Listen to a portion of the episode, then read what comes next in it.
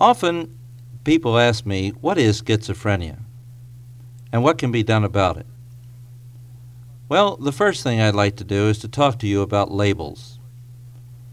It's very important for us to get the proper labels because labels point to solutions.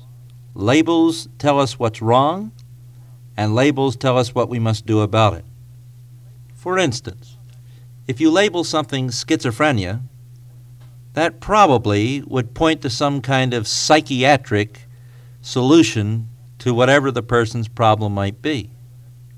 If you label the same thing sin, that would point to the Lord Jesus Christ as the solution to the problem. So it begins to be important then as to what kind of label that we put on a problem that a person has. Now, schizophrenia obviously is not a biblical label. There are biblical labels, and I think we had better use those labels. We don't read, for example, about alcoholism, some sort of disease in the Bible, but we do read about drunkenness. We read about homosexuality. We read about adultery. And people are labeled as adulterers, homosexuals, drunkards, and so on, liars. Well, here's another label, and we need to analyze it carefully. The word itself indicates a kind of split, not uh, a kind of Dr. Jekyll and Mr. Hyde split that uh, we often think about when people use this word, but rather a, a split between the way a person feels and what really he is uh, doing and saying at the same time. That was the original idea in schizophrenia as it was first uh, thought through and uh, as the name was first given to it. But I want to warn you about labels like schizophrenia. Now, I want to warn you about labels like psychotic and psychoneurotic and neurotic and all these psychological terms. Actually, Karl Menninger, the dean of psychiatrists in this country, I suppose, the good old man of psychiatry, uh, had this to say about the word schizophrenia recently. In commenting on a report in Medical World News, uh, which I'll tell you about in just a few moments, he said, Schizophrenia? That's just a nice Greek word.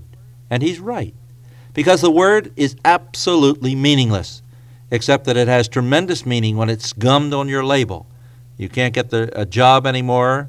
You uh, find that uh, uh, people look down upon you as some kind of uh, queer, strange, unusual person, or whatever. It has that kind of an effect, but it really has no meaning. And let me explain to you why I say that. The report that Menninger was talking about was this a psychiatrist uh, played a trick on his fellows he uh, sent 12 people as sane as you or I into 12 of the country's top mental institutions. Now, there wasn't anything wrong with any of them. They lied about one thing. They said, I have hallucinated. But of course, you can hallucinate for almost any reason lack of sleep or taking a medicine that uh, had some kind of an, a strange effect upon you. Uh, all sorts of things lead to hallucinations. So that's all they said. Then they acted as normally about uh, their way of uh, living in that uh, during that diagnostic period and while they were in the mental institution as they possibly could, and they told no other lies. Well, do you want to guess how many people were uh, diagnosed wrongly? Would you guess half? Wrong. Would you guess uh, three fourths? Still wrong. Would you guess all 12? Right all 12 were diagnosed as having serious mental difficulties. Now, these were in 12 of the top mental institutions in this country. And guess how many of these people were labeled schizophrenic? 11 out of the 12 were labeled schizophrenic. So I want to make clear to you at the beginning that this whole business of labeling, this whole business of diagnosing problems among psychiatrists is a very unsatisfactory thing. So, Menninger had reason for saying uh, that schizophrenia is just a nice Greek word. Actually, the word doesn't tell us anything. All that it really means today when anybody uses that word is something like this that a person is involved in bizarre or very strange behavior. And, you know, bizarre or strange behavior can come from all sorts of sources. For instance, uh, the word schizophrenia is just like the words red nose. If you have a red nose, I have no right to come up to you and say, Aha, I see you've been boozing. Now, maybe you have. That may be the reason for your red nose, but there are many, many other causes of red noses. You could have uh, fallen asleep under a sun lamp. You could uh, have a cold. Uh, you could be growing a pimple on it. Maybe your wife has hit you on it. There are lots of reasons for uh, red noses. So just to look at a red nose and say, aha, boozing, that doesn't follow. Nor to see a person's bizarre behavior and to say, aha, some particular kind of cause is at the bottom of it. That doesn't make any sense either. Bizarre behavior can come as camouflage to throw people off the track. Bizarre behavior can come because of chemical deficiencies within the body or uh, malfunctions of the body.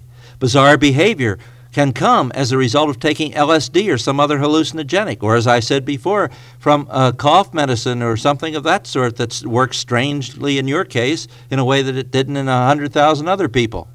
Or bizarre behavior can come as a result of a strange pattern of life that you've simply developed over the years for whatever reasons. Or bizarre behavior can come from sinning against your body by pushing it beyond the limits that God has given to you by not going to sleep and getting significant uh, rapid eye movement sleep. Uh, two or more, or two and a half uh, or three days of significant sleep loss can cause every effect of LSD.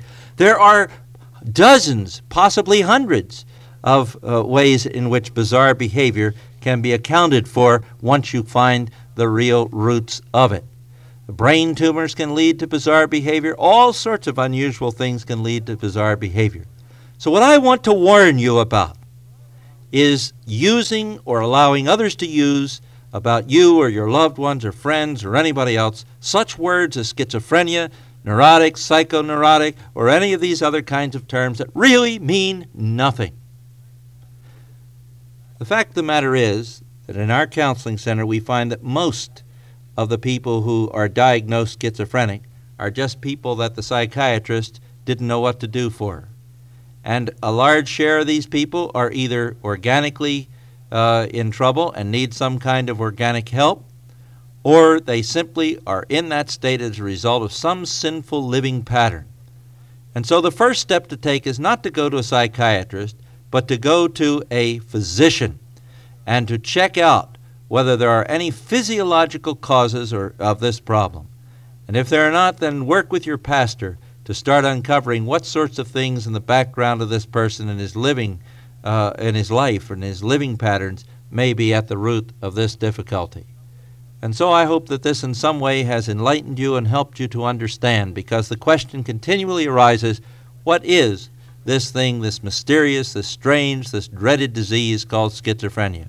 The answer is nothing. There is no disease called schizophrenia. There are some people who have organic problems of one sort or another uh, that distorts their chemistry in the body. There are other people who have many other kinds of problems, most of which stem from sinful living behavior patterns. Lord, help us not to get embroiled and entangled in all the webs of men's theories, but help us to really examine our lives carefully before the Word of God. For we pray in Christ's name. Amen.